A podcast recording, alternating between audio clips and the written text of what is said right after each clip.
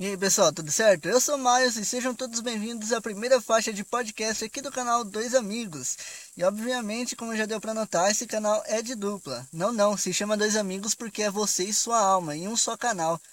que animal. E o outro participante aqui desse canal é o meu grande parceiro, Paulinho Gamer 123. Fala galera, aqui tá falando Paulinho Gamer 123, salve! Galera, finalmente conseguimos estrear esse projeto do Dois Amigos. A gente tava com essa ideia há muito tempo e agora a gente já tá no pique de gravação para lançar muitos conteúdos ao longo do tempo. E só para deixar claro, os tópicos que a gente vai comentar aqui, eles são de determinado dia e até a data de lançamento desse podcast pode ter passado o hype do assunto. Porém, a gente vai fazer mesmo assim porque o nosso canal é de comentários, né, Paulo? Com nossas opiniões também.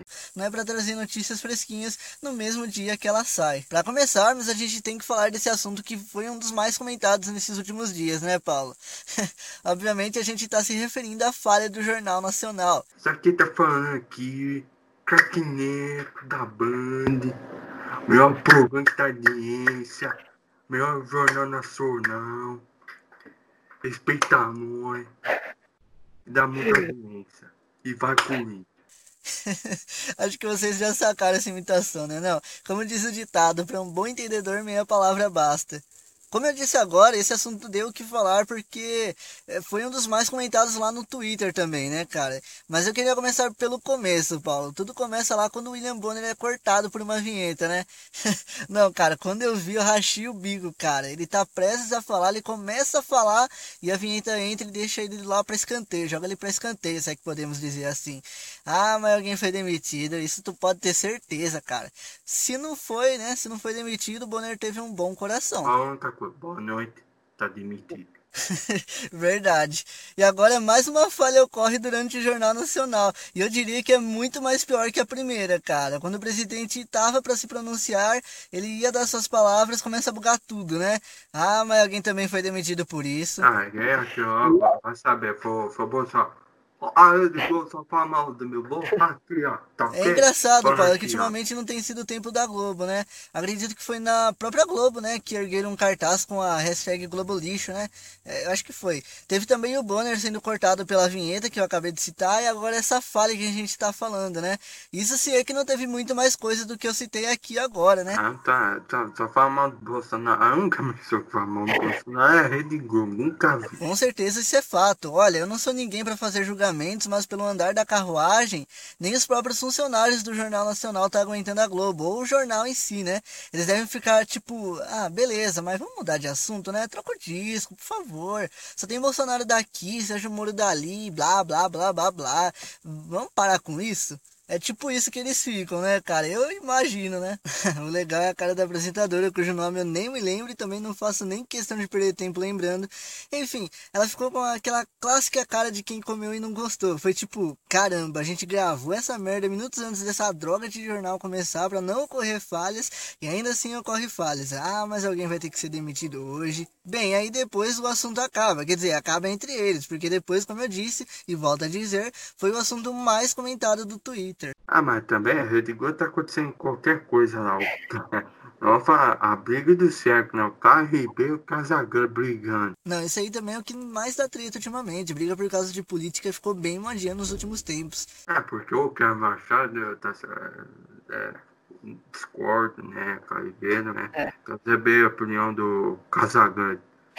Aí viu aquela discussão, meu Deus do céu. Ultimamente a gente está vivendo em um momento de briga por causa de política, é briga daqui, briga de lá, manifestação daqui, manifestação de lá. É, nesse caso, só de lá mesmo. Isso aí vai longe, meus amigos. Tá, e o coronavírus tá gostando. Pior que é verdade, muita gente está tão focada em determinados assuntos políticos que muitas das vezes nem tem nexo, sabe? E mesmo sabendo do maior problema atualmente, que é o Covid-19, às vezes as pessoas acabam mesclando os assuntos que, que é a política e junto com a Covid, né? Isso aí eu nem preciso terminar que já tá na cara que eu me refiro a qualquer pessoa que vai tentar dar uma de lacrador no Twitter e não sabe merda nenhuma, né? É incrível, sabe? Tipo, às vezes o presidente fala A e as pessoas concluem. Bolsonaro diz que está cavando nossas covas hoje mesmo.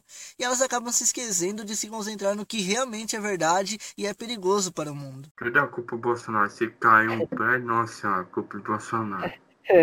Agora, Paulo, eu queria falar sobre o quê? Sobre a nossa querida cidade de Jaú, que ultimamente já está tendo seus dias definitivamente ruins, né?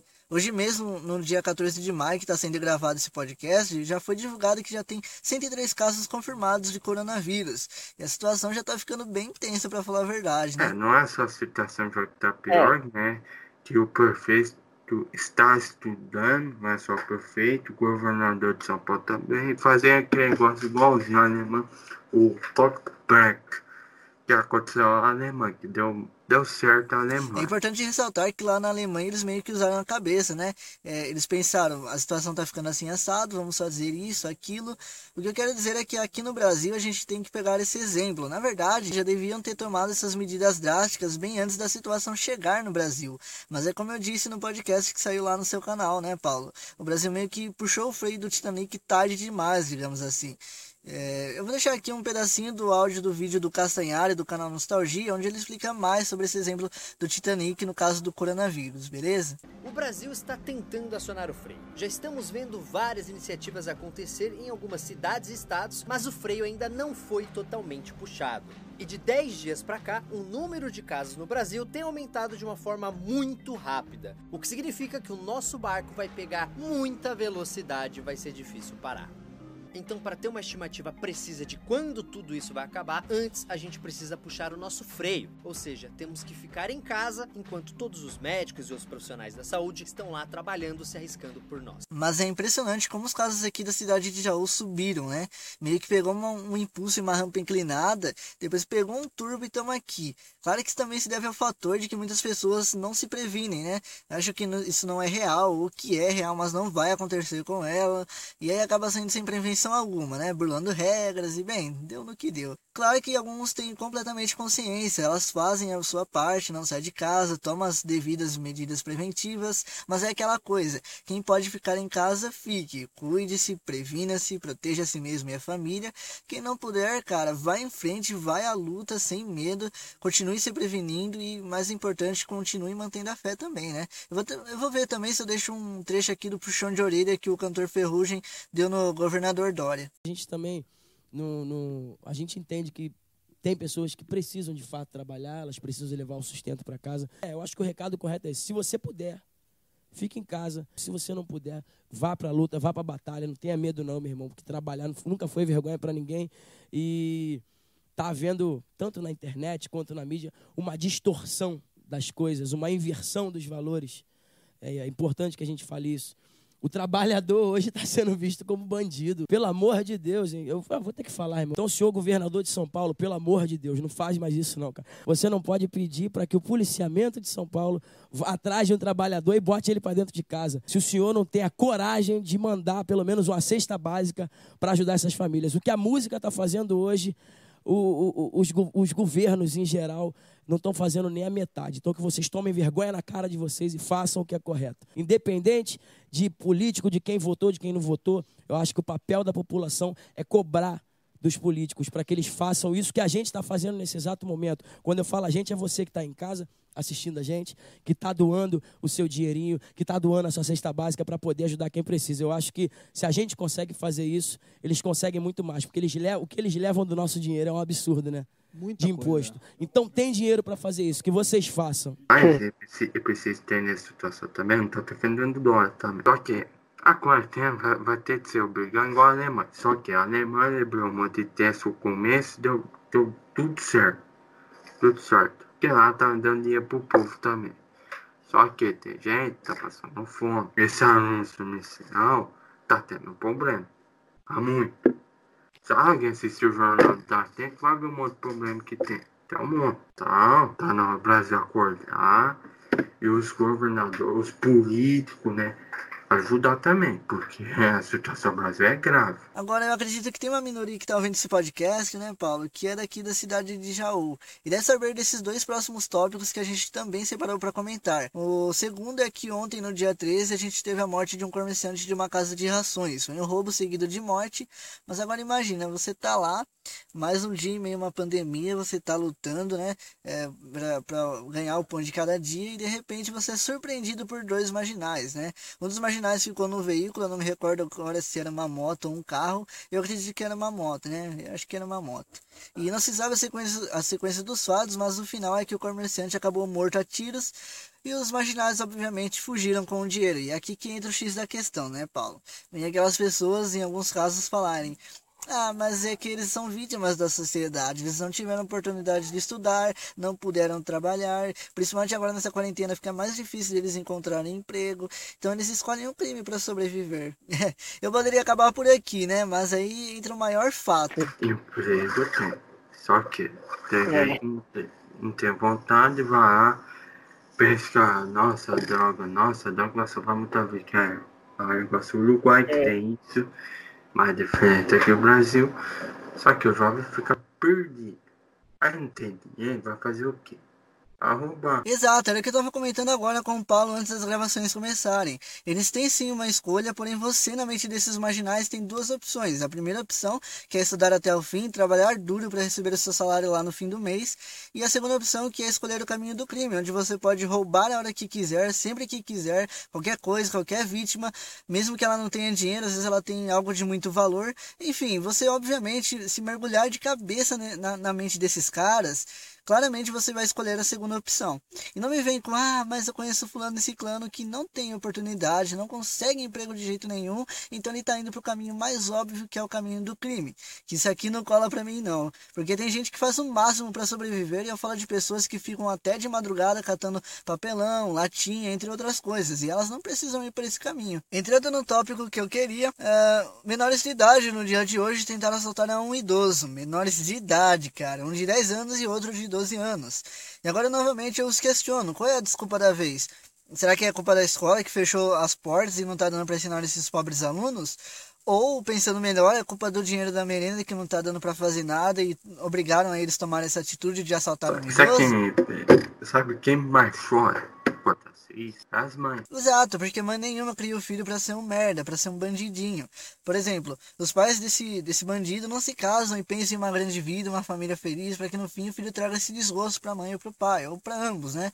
Fazendo os mesmos visitarem ele possivelmente em uma cadeia ou em um cemitério, porque, vamos ser franco aqui, esse caminho só tem dois destinos. Um é a cadeia e o outro é o cemitério. Não existe meio termo. você fala esse dinheiro da mesa, esse dinheiro da merenda é, assim, os alunos que recebem não é 50 reais. Você vai fazer com quem 50 reais? Com quê? Sim, mas o que eu quero dizer é, a culpa deles estarem fazendo merda, soltando um idoso vencer por esse fator? É claro que não. Aí tem gente, né, que critica critica a polícia ainda. Cara, isso aí não tem nada a ver com a polícia, porque a educação vem do berço.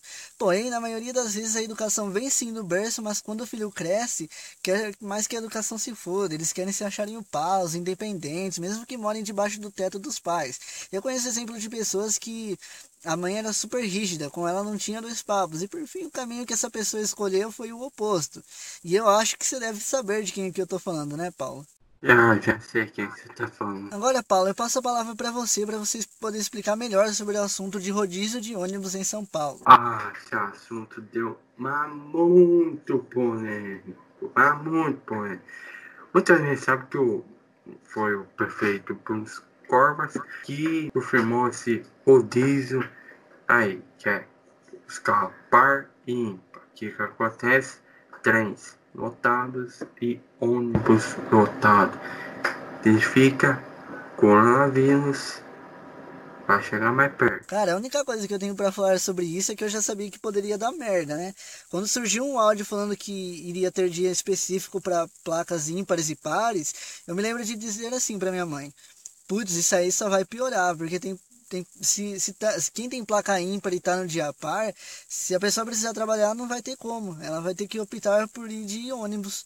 Ou seja, já estava na cara que isso ia causar uma, um certo tipo de aglomeração. As pessoas que têm placa par e tá no dia ímpar vai optar por ir de, ou de Uber ou de transporte público mesmo, cara. E bem, parece que eu estava certo. Bem, esse assunto de agora, provavelmente na data de lançamento desse podcast, provavelmente já vai ter expirado ou acabado o tempo. Né? Mas vale a pena comentar que, que é sobre o GTA V e o FIFA de graça. Sim, então, tá, posso explicar um pouquinho melhor que vai Oi? ter muito jogos de graça ainda. Tem alguns jogos em preço confirmado. o jogo vai ser lançado né, depois do coronavírus ou antes. É, vai ter o FIFA 21, para 2021, vai ter o GTA 6.